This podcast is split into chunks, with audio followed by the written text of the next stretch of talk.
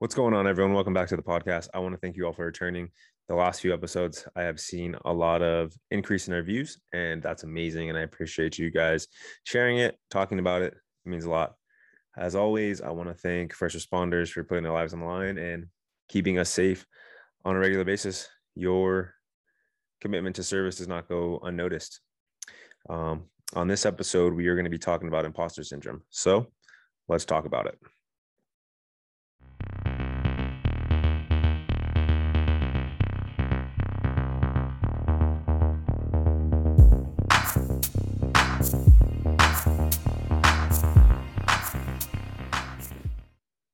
All right, everyone, welcome back to the podcast. I want to thank you for returning. I'm here with Chaz. What's up, Chaz? What's up? What's up, you guys? Happy to be back. Glad to have you back. And I'm here with a special guest. I'm going to let her introduce herself and tell us who she is. So take it away, Chelsea. Hey, everybody. My name is Chelsea Spagnola. I'm a licensed marriage and family therapist in Southern California. And how do we know each other? We are family. You're my brother-in-law. Sweet. Perfect. She, uh... She keeps me grounded. To say the least, huh? Yeah. All right. So we, as you saw, as the topic of this episode is imposter syndrome. And to start off, I'm just going to read the definition of imposter syndrome. As per Google, it states it involves feelings of self-doubt and personal incompetence that persist despite your education, experience, and accomplishments. And I want to go with this. As a first-year medical student last year, the school drove this into our head that we shouldn't deal with imposter syndrome, or we shouldn't think about imposter syndrome. And I'm sure that a lot of my classmates did. But what I want to talk about is the time you took to get into medical school. So for me, for instance, it took me five, six years to get into medical school. I busted my ass daily, went to undergrad, took all these units each quarter to get to medical school. So when I'm sitting in that seat my first year, even if it's difficult, I just want to think like, why would I think it's, why would I think that I don't belong there? You know, I took all this time out of my, my life to get to this spot. So why would I think that I don't belong there? And that's just something I want to ask you, Chelsea. Like, why do you think that goes through people's heads? I mean, that feeling of being a fraud, or that like in some way you got there by luck or by chance, I feel like is something so many people experience. Not everybody acknowledges that or talks about it, but I mean, you didn't get as far as you've got in your career and your education without a little bit of anxiety. So I think a lot of it is rooted in just that. True. And a healthy amount of anxiety is a good thing because it helps us to be motivated and task oriented. We're on the ball, we're setting goals, we're getting shit done. But I think it's when it becomes a little bit too much, where it's more of an unhealthy level, that's when you start to see imposter syndrome, you know, more self-doubt, negative self-talk, that kind of stuff that can uh, just make it a little overboard. I agree. So kind of talking about outside of medical school, I did kind of suffer with some imposter syndrome when I reactivated my Instagram and I wanted to make my presence a little known. I did have that self-doubt, like, who's going to listen to me? You know, why would anyone listen to me? But then I looked back and the stuff that I went through, I'm thirty now, the stuff that I went through in my twenties, a lot of people in their twenties didn't go through. And I felt like I had a lot, a lot to share. So how do you think someone, even you can chime in, chime in, Chaz, how do you think someone should combat that self-doubt or self-negativity of belong, not belonging? I mean, really just, you you want to meet yourself where you're at, you know, at, at first, of course, always just giving yourself grace and patience and acceptance, all that good stuff, but also acknowledging what you have accomplished, how far you have come, like looking back on the facts and the evidence and the truth, you know, not not just feelings or thoughts, like what have you accomplished? What is your degree? How many units have you completed? What's the compliment your boss gave you, or the promotion or the raise that you got? Because if we're just basing it off of feelings, that's not always going to help, because not all of our feelings are based in fact. Not everything we think or believe is necessarily true, but if we're able to look back and remind yourself of the things that you have accomplished, that can be a good indicator of, you know, I deserve to be here. I have worked hard. I deserve to be in this spot. Um, even just getting away from that like black or white thinking, or all or nothing thinking of I'm perfect or I'm terrible, you know, I'm a winner or I'm a loser. That is such an extreme way of thinking. And so many of us fall into that, that type of thinking trap or distortion, but we want to be in the gray area because that is where life happens. Nobody is all good or all bad. nobody's totally perfect or a complete failure. We're, we're all somewhere in the middle. So in what way am I good enough? And I know that's probably something in your guys' world that might be hard, because good enough might not seem good enough. You want to be better. But even just being able to start there, because if you're at a place where you're struggling with imposter syndrome, you're not feeling good enough. I think so much of that comes back to like a core belief of not being good enough. I, I want to just I think that's go for it. I just want to chime in with the winner loser thing. Like this this semester, I've I've fought that. I have fought that because this semester is a lot harder. There's a lot of stuff we've taken over as a second year medical student. I'm in charge of the dermatology club. I'm vice president of the school, all this other stuff. Like, so my grades aren't as good as I want them to be. Um, and I battle with that winner loser. If my grades aren't as good as I want them to be, I tell myself like, damn, am I, am I a loser? So I guess that is some imposter syndrome that I'm dealing with too. So I just, I like that you said that. Mm-hmm. Yeah. And I mean, again, you didn't get this far in your career and your education, both of you guys, I'm sure, without a little bit of that anxiety that pushes you to do good and be better. But again, if if you're too far to one side, then it becomes imposter syndrome. It becomes people pleasing, and you're you're not grounded in your truth and who you are and what you have accomplished.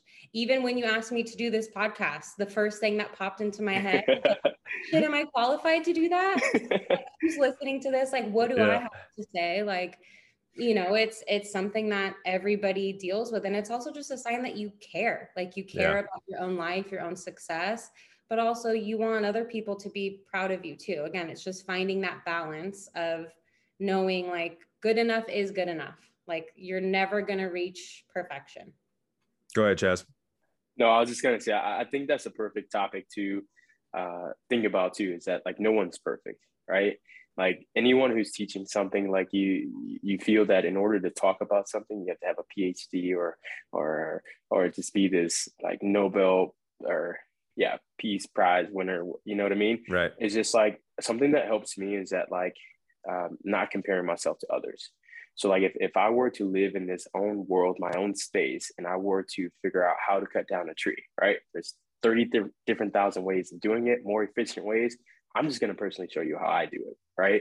And I think more people just get so consumed of like comparing themselves to others. I think like majority of the, the syndrome comes from just comparing to others, right? This is the way that it should be done. This is the way a podcast should be done. This is the way that I should talk. It's like, no, it's like, this is who I am, what I do. And I had a conversation with a lady who uh, she lost like over one hundred twenty pounds, right?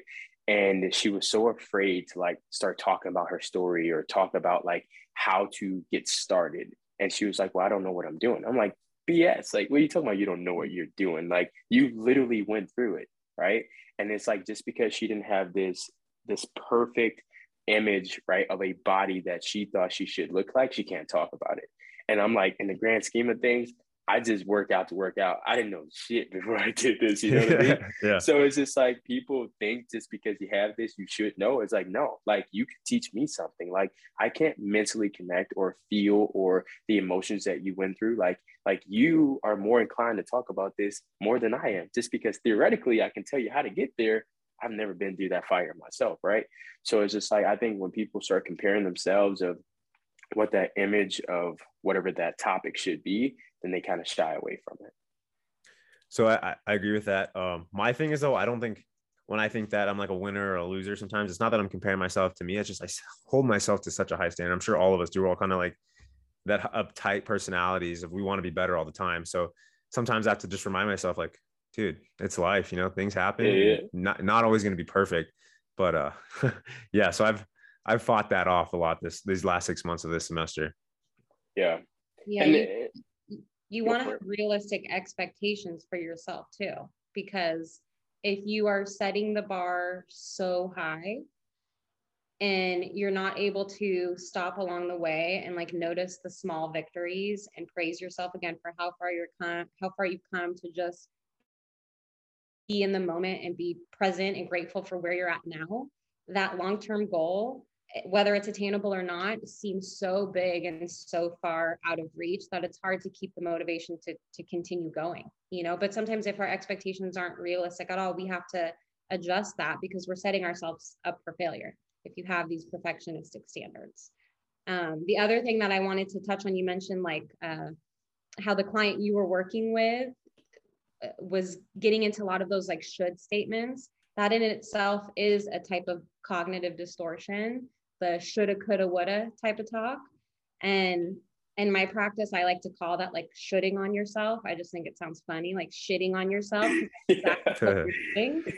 Um, but when you do that, you know, I should have done this, I could have done this, if I would have just done that, that does absolutely nothing but make you feel like shit, because there's nothing you could do to go back in time, to change anything, do anything different. It just makes you feel like shit. So if you can come back to the present moment, here's where I'm at, here's what I got to do, what's the next step? What's something small, simple, realistic to keep me moving forward? I like that. So kind of back to that, that the lady about the one hundred twenty pounds lost. So you were saying that she felt like she sh- couldn't talk about what she went through? Yeah, like it's crazy. Yeah, so I always like to say like knowledge is power, but again, as you said, the lady, she's the one that lost one hundred twenty pounds. Like we've, if we, we know fitness in our own sense, but we never lost one hundred twenty pounds. So that knowledge that she has is her power to share with other people. And again, you, like you said, just, you went through it, you did it. So you do have the, the background to talk about it. So I like that. Yeah. A lot of it too is just invoking belief in them.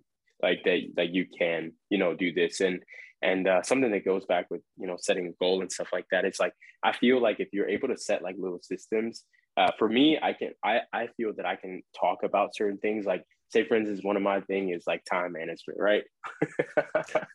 As we started at noon, right? So it's just like, the biggest thing for me is just like setting up a system that actually like works. And if I can day by day just start checking those things off, it, it makes me feel more qualified because I'm actually doing the work and I'm, I'm finding a way to get it done. So again, it goes on a larger scale. Like I am no expert in this field, but I'm mm-hmm. sharing some of the things that like have made me better, uh, which, which class of, or puts me in a position that I can actually talk about it. Right. Like I'm not the best, but I can help you because I struggle just like you. So like, these are a couple of things that have helped me. Right. So, and I think that I see you, because I obviously I follow on Instagram, but I see that every day. You wake up, you, you show your alarm clock, you go walk your dog. I'm not trying to be weird here, Chas, but yeah. you jump, you jump on your book, you take your notes, you know, then yeah. you're in the gym and then you're showing your post-workout mm-hmm. shake. So again, you're going through all that and you're yeah. showing like, hey, I'm going through it. So I, mm-hmm. I could do it and you can do it. Yeah. So I like yeah. that. Exactly. Well, it's just that you don't, you don't have to be an expert to be helpful or to be mm-hmm. good. You know, for yourself or for anybody else, especially, you know, in, in both of you wanting to help people in your personal lives and professional lives, it's like, you don't have to have lost that one hundred twenty pounds yourself to be helpful to your client. There's so many other things that go into being a helper and whatever your goal is. You know, you have your own expertise in your own life and your own experience, but you guys also have knowledge that you've gained from your careers, from your education. And that gives you a different, you know, touch point to be effective for people. I know when I first started, I was working a ton with kids, um, and they were kids in the system that had either been removed by D C F S or were at risk for being removed. So it was working with the kids and the parents doing a lot of parenting skills. And they would ask me all the time, they're mandated clients, so they did not want to be there at all. They would ask me all the time how old I was, because I looked twelve, and if I had any kids. And that would bring up all my imposter syndrome stuff because I was young. These are my first couple of clients ever working, you know, with, and I didn't have kids.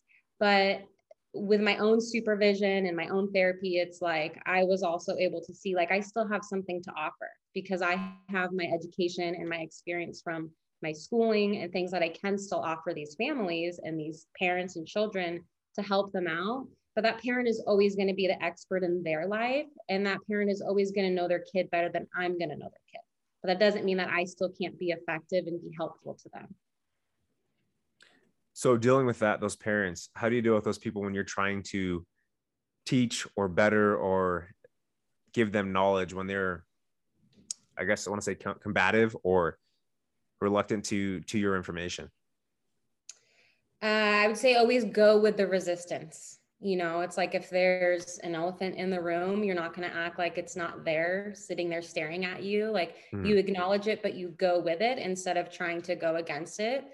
And, you know, I would just tell them, like, it is shitty having some stranger come into your house right now, you know, mm-hmm. and you have all of these people in your life and in your business telling you what to do and how to do it. I'm just one more person, you know, so validating that, normalizing that for them, but also praising them for what they have done as a parent, the strengths that they do have, the love for their child, that I'm just here to help you and support you, to walk alongside you. It is not my place or my job to push you along or, or pull you in any one direction, because this is your life. It's not my life, you know, but I think sometimes just acknowledging that and validating it can be huge, especially in working with, you know, in, in my case, like uh, resistant clients. So I think that could transfer over to, to fitness too, because a lot of people that are like, well, I've done it before, or it's never worked for me before. But again, we all have different aspects and different knowledge to share, um, and just getting the people to trust you. I think that's where, where I, I took from that, your message right there, is getting the people to trust in you and understand that you can, they can rely on you. So a big thing, like with medicine and dealing with patients, we always want to build rapport and make a connection anytime we're seeing a patient, so that they could trust you. If I go in there and I'm, I'm seeing a patient and they're just like, man, this guy's fucking cold, just wants to check off these boxes on this list, they're not going to listen to me. And they're not going to listen to my care. So I think that's the biggest thing, like you said, is making that connection and letting them know that, yeah, again, I may not know everything, but I am there for you and I am here to help you. And when you're ready, I will be here. Yeah, absolutely. And just showing up and being a real person, you know, like in, in your field, in my field, it's so much about just the self of the therapist or the self of the clinician or the doctor for you, that it's like, if they don't feel like they can relate to you or feel safe with you in the room, they're not going to admit to you the stuff that they're doing that might be causing their problems, the drinking, right. the smoking, the whatever, or they're not going to want to, you know, talk to you about this maybe embarrassing medical medical concern that they're having, if they don't feel like they could just be like that. You're not like just bringing humanness into the room. Like you said, if mm-hmm. you're so cold or callous, that that's huge. And in my world as well, it's like, it's the self of the therapist that's so important. I can have all types of degrees and certifications and practice all types of fancy, you know, therapeutic models. But if my clients don't like me, and if I come off some kind of way, or they feel like I'm from another planet, none of that is going to be effective or helpful. We wouldn't even be able to get that far in our work together to see if it's going to be helpful, because they wouldn't come back after the first session. Right. I've seen that. Chaz can talk on this because he's kind of been coaching me through that, but I've seen that with you, Chaz, and making those connections with your, with your clients and people, even if it's through social media. Yeah. Uh, something before you even start talking about that, I was just, I literally wrote down being truthful helps. Like it takes off all that pressure, you know, mm-hmm. like if I just walked in, it's like, man, hey, uh, I, I, I know I may look like I know everything, but I truthfully don't. I know what helps and works for me. And I know based off of other experiences, this can also help you. So um, this also, I, I, I feel that like just kind of getting that out, out of your chest, it, it also helps you relax. Again, now you're relatable. Now more people are inclined to trust you. And it's like the, the biggest thing with uh, the imposter syndrome is that like, you feel that pressure, like you, you should know everything, but really like you don't have to know everything. And just being truthful and just starting with that, leading with that foot. Now everybody's just like relaxed. You know what I mean? Yeah, mm-hmm. totally. All right, Chelsea, do you have anything else you want to add about imposter syndrome? Um, what else? No, I mean, I think I pretty much covered it all. I mean, as far as like, I guess, ways to cope with it or deal with it, besides just like acknowledging like it's here, it's having an impact on me, it's normal, it's okay. Mm-hmm. Um, starting there, but affirmations can go a long way.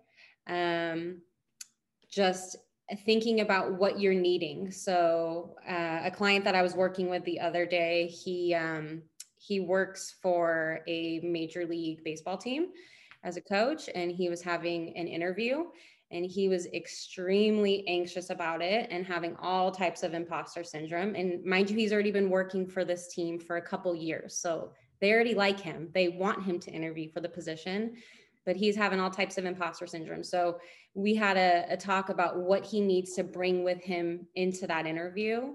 And if it was calmness, if it was bravery, if it was courage, um, whatever it was, and repeating those affirmations to himself or a mantra. Um, and I don't know what it is about the way our brains work, but there's a lot more power and I guess umph behind it if you address yourself by name. So if it was for myself, I would, I would, instead of saying, you know, I am calm, I am confident, I deserve this, I'd be saying, Chelsea, you are calm. Chelsea, you are confident. Chelsea, you deserve this. It sounds like it's coming from someone else, and we all love a little bit of external validation. We can all take compliments from other people easier than we can from ourselves.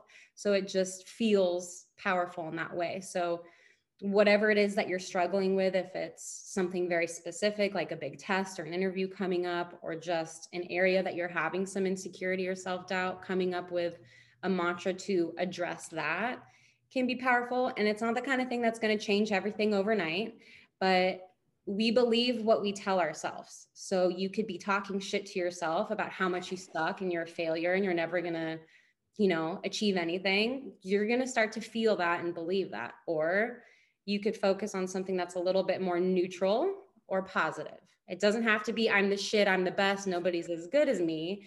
Right. Some gray area, right? Like, I deserve this, I am good enough, whatever it is that can, that can help boost that confidence and shut down that imposter syndrome. To kind of add to that, so before every test, we have like a five minute, maybe like a three minute just break before everyone can get into the test, because we all take it in the same auditorium or on this program, this software program, but we have to wait for everyone. They give us like three minutes. So everyone's on the same page. So then we can click start at the same time. In that three minutes, I'm, I tell myself, I've studied this. I know it. You know what you know. Don't doubt yourself. So I'm glad that you said that. And that's like a, a tool that people use. I didn't know that was a tool. And uh, I'm glad that I used that.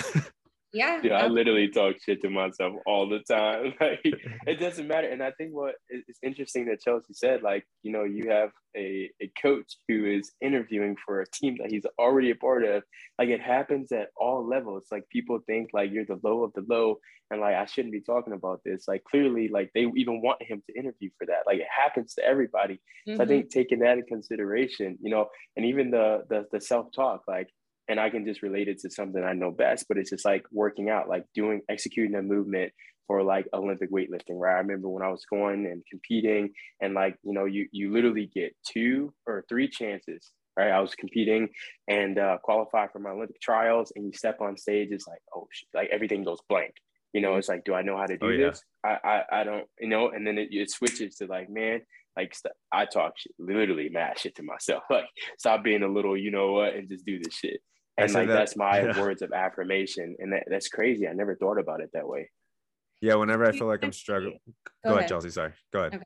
You do want to be careful with that though. The whole, uh, what is it like? Break yourself down to build yourself up. Like that kind of talk to yourself. Yeah. Like, you don't want to be like, come on, don't be a little bitch. You got this. Like, be a man, suck it up. Like, you know, like you're still talking shit to yourself. And yeah. that might work in the moment. Like, you mm-hmm. might get that instant like rebellious streak that's like, no, fuck that, I'm not a bitch, like I'm about to yeah. lift right now, let's like let's go. Yeah. But you're still talking shit to yourself, and we yeah. believe what we tell ourselves. So if you're always sure. motivating yourself by putting yourself yeah. down, that's still yeah. it's such a disservice to you and your overall sense of self and self-esteem, that you would be a lot better off in the moment and long term if you're praising yourself, reminding yourself of your strength, of your victories, how many times you've made that lift, no problem, you know, mm-hmm. those kinds of things where you're not, again, tearing yourself down to build yourself back. That makes a lot of sense. That's I, really- have to add, I have to add to that, because when things get hard, I say I'm not no fucking bitch. Like, I tell myself all the time, I'm no fucking bitch. Mama didn't raise a bitch. So Mama I tell ain't myself, raised no bitch. Yeah, so I say that to myself all the time. And I guess you're right, you know, because then you think, am I a bitch? Like, you tell, you tell yourself, yeah, like, am I a bitch? Like, so, like, if you're doubting yourself, maybe so that's I true. Am. Yeah. Yeah. And the way our brain works, like with our, and you might have studied this too in school, just like your neural pathways, they are, our brain is always changing, and we yep. have a lot of control over that. And I like to think of it as, I mean, you live in Colorado, there's tons of snow, right? So if you carve out a path from your front door to the car, and you're always walking down that same path, you're walking the dogs down there, and Nora and her stroller, like that's gonna become a very well-worn path. Yeah. Whereas if you decide to go out a different way, it's gonna be a lot more difficult to get out to your car if you're going through a shitload of snow to get there. So again, we believe what we tell ourselves. So if you're constantly telling yourself, I suck, I'm a bitch, I don't deserve this, I'm not good enough, that path becomes so well-worn that now they're automatic thoughts that mm-hmm. we're not always consciously aware that they're happening. And that's why a lot of times we might just feel our stomach is hurting, or we're suddenly really hot and shaky before a test or before something really important to us. We might not be aware that's the narrative because it's so automatic and so ingrained in our mind. But if you choose a different different way to speak to yourself, you're able to challenge those thoughts, change them. Again, it doesn't have to be I'm a bitch going from that to like I'm the shit. Just I work hard, I deserve this, or right. I'm good enough, I deserve to be here. Like something just neutral in that gray area. And you continue to tell yourself that through affirmations, through mantras, whatever, that path in time will become just as well-worn as that other one. And that that path that we're no longer using, that I'm a bitch path, we'll call it, that mm-hmm. one's going to fill back up with snow and gravel and dirt and leaves and whatever as time goes by, because you're no longer using it. You're using this new path. That's becoming the clear way. It's the same way oh, with our thoughts. I love that. I appreciate that. I'm gonna, Gold. When I, yeah, I'm going to shift that a little bit when I'm training. I know. To, to see, see, see how that works. You deserve this. Truthfully. I do want to, I do want to kind of sidetrack and talk about, uh, when you're talking about going on the Olympic stage, you kind of like or Gwen Blake for a second. And then, you know, like you told yourself that, you know, I just want to sidetrack from the imposter syndrome and talk about, you know, a lot of discipline and a lot of structure and a lot of hard work. You know, you kind of just jump into that zone and all of a sudden it clicks, right? You know, yeah. So that's something I would like to talk about too. You know, you, even if you're same thing with imposter syndrome, you know, like we've worked so hard this many years, took this many tests or whatever it is, worked for this position. We, like I said, we've been disciplined enough and worked hard enough and put the right foot forward every day so that when we do step into that position, it kind of just flows, you know? So I'm glad that you brought that topic up about you, like kind of like drawing blank on the Olympic stage to, to lift and, and all of a sudden it just kind of clicked. Yeah. The, the best thing that I've learned and I'm trying to seriously implement it every day. And uh, it's, it's from a, a book that I read from by Jocko. It's just like learn to detach. Mm-hmm. And like the more and more that we try and think about what we should do, you start second guessing it because you don't have the confidence. Whereas like I literally try and detach all my emotions and just let my body do the work. Like, or just like you, when you take a test, like detach, like again, repeat to yourself, like I deserve to be here, right? It's not mm-hmm. shit talking, but I deserve to be here. And uh, you know this information. So it's like the moment you like take away those emotions is detach, your body is actually going to perform the way that you've been doing this whole time because you have been disciplined. You have done this. So you, you know what to do. I agree with that. With like when we're taking our multiple choice tests and stuff, they always say, don't go back and check, change your answer or check your answer. And that's the same thing because you can like second guess yourself and like start getting emotional about something. Cause I'll do it sometimes. I'm like, shit, like, I'm feeling kind of weird about this. Like, should I change it? Like, and then I just kind of leave it and it turns out well, you know, but that's true. I like that too. When in doubt, when in doubt, big C. When in doubt, Charlie out. That's a mil- I don't know that. I thought that was a military thing. When in doubt, Charlie out. So. Well, and you're also talking about too, if it's lifting or if it's school stuff, is like muscle memory, right? Like your body knows what to do. You've You've done that lift so many times. You have so many reps, like, you know what to do. Your body remembers. It's just your mind has to allow your body to do what it knows how to do, you know, and that's when it's anxiety management, you know, whatever else, imposter syndrome management. Um, but even like with test taking and stuff, like I, I would never be the type that was cramming the night before a test. I've never in all of my education never. pulled an all-nighter ever. Yep. That it's like, you either know it or you don't. You've exactly. done the work, you've studied, you've done your assignments, you're you're getting your clinical practice in. The time it comes to take the test, like you're not gonna learn anything new at this point. You really have the potential to confuse yourself even more, change your answers, that it's like, you're better off that day before a test, like you do, Nate, just sticking to your regular routine, waking up when you wake up, eat the same thing, work out, like just treat it like any other day. Because your mind and your body like that routine and like that structure that it's used to. If you start doing something different, that's when all the, the negative stuff can come up and get in the way of letting your mind know what it, let, letting your mind do what it knows how to do, or in, in your case, letting your body do what it knows how to do. I love that you said that. I have two points I want to make off that. So a lot of people, I'm not saying a lot of people, but a lot of people are like, dude, you, you train before the test, like a, an eight o'clock test in the morning. I'm up at three thirty-three every day every day. So during test day, I'm going to keep my routine, still go to the gym, still train, get home, shower, get my food ready, and go take my test. Again, like, because like you said, if my routine's thrown off, then my whole brain's thrown off. Yeah. So I'm just like, holy cow. So like, I think, again, the, the routine, the discipline, the, the, the steps you take in, the steps you take in, this, the, the amount of studying you've done, it's all there, and you doubt yourself. So that, that that's when I want to lead to my second question, or my second point. My first year, we did all online tests, all online tests. I sat at this desk in the corner of my room and took all these tests. No one was around. No one was sneezing, all this other stuff. You know, I couldn't hear people sniffling. No one told us there was a thirty minute mark left. We shifted to going in person. I'm getting, oh, I'm getting anxiety talking about it right now. Actually, my heart's racing.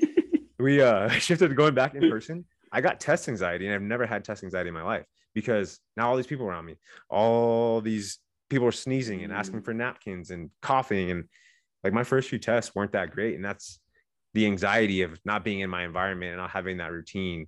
So again, I like that you said that. And I, I've built myself or my routine back to understanding how I take my tests in person. Mm-hmm.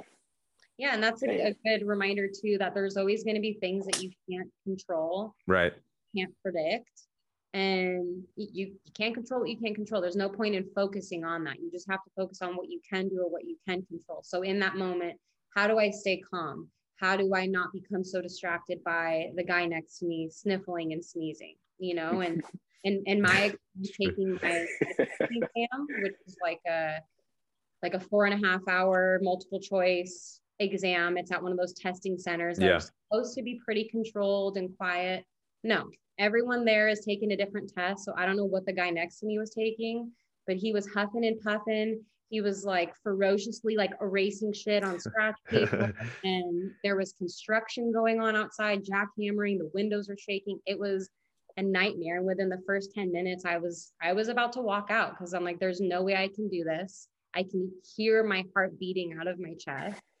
But, you know, I just had to stop, take a deep breath, remind myself, I, I'm calm, I'm confident, I deserve this. I, I know what I'm doing. I just have to manage the anxiety so my brain can think clearly and do what it knows how to do. And luckily I, I passed. I was, I was able to get through it, but there was a couple minutes there where I was melting down because of all of the things that I never could have predicted or controlled. In your field, Chaz, have you had that kind of kind of experience with anxiety of work or anything? Um, I mean, not necessarily, man. Like, I, I truthfully like believe like um, it, it, like what Chelsea was saying earlier. If it's out of your control, it's out of your control. Like, and I just try to remind myself of that. Like, um, I actually had this talk with my girlfriend a little earlier. It's just freaking out anxiety of everything that's going on, right? And it's just like, literally, if you can't control it, like, it, it's done. Like, so I personally, if I pride myself on that. Um, and I guess it kind of ties back into the imposter syndrome. Like, that was one of my bad areas that I have like really needed to increase on. But like, if I truly know I can't control it, then I truly just forget about it. It's done. That's true. I've, I've been, like I said, this semester I've been, uh, I've been working on that with myself, trying to yeah. improve that, because there's times where just things aren't going to go well, your, your way, and they don't go well. And, you know, I, I still kind of do it. I give myself like twenty-four hours to be pissed off and just not sulk, yeah. but just like be mad. And then at that twenty-four hour mark, how am I going to change what I do did to be better? So I think that's a, that's a good a skill to have. You know, I wish maybe I could cut it down to twelve hours instead of being pissed off for a day, you know, um, and then attack that way. You know, that's something I've learned um, from the military and like school and all this other stuff. Mm-hmm. So I think that's a, another tactic that people can use when they think things don't go their way or they're feeling like they don't belong. You know, give yeah. yourself a day to be mad and like, how can I be better? Or I've had all the skills. How can I implement them? Yep. Yeah. And it's okay if you need a day. Like, that's your perfectionist. That's like, oh, yeah. if it was twelve hours, that would have been better. Like, now I'm a bad sulker. And yeah. you know, it's like, no, yeah. if you need a day, you need a day, and that's okay. That's fine. But you're right. We want to sit in it. We want to acknowledge what we're feeling, work through it, you know, not just be so quick to brush it off or avoid it. Um, but you don't want to bathe in it. You don't want to get stuck in it to where now you're ruminating or you're obsessing and you're getting into that shoulda, coulda, woulda type of talk. Like we were, you know, speaking on earlier. Shouldn't, shitting on yourself. Yeah. yeah shitting on yourself. Because it's not going to be effective. That's just going to make you feel terrible, but also has the potential to derail you in the present moment and in the future with whatever's next. And in your program, like you don't have time to sit there and be upset about the quiz that you took yesterday because you probably have one today too. Yeah, exactly. yeah. yeah, I think I think that's a big thing that I want people to learn and maybe take away from this little segment is how can we improve and how can we get better, and uh, find that avenue and attack it. I like it. Mm-hmm. We can uh, we can wrap it up. Do you have any final thoughts, either of you? We'll go with you, Chelsea, first. No, no, that's it. What about you, Chaz? Same. That's all, all right, man. Well, this is a gold. I appreciate you coming on, Chelsea. Um, if you guys enjoy this, please share it. Please comment. Please give us reviews. Uh, we want to improve, and we will probably be pumping out maybe one or – what do you think, Chaz? One a week? I'm down with that. All right. Make so it work. See you guys on the next one. Thanks for joining. Yeah. Peace.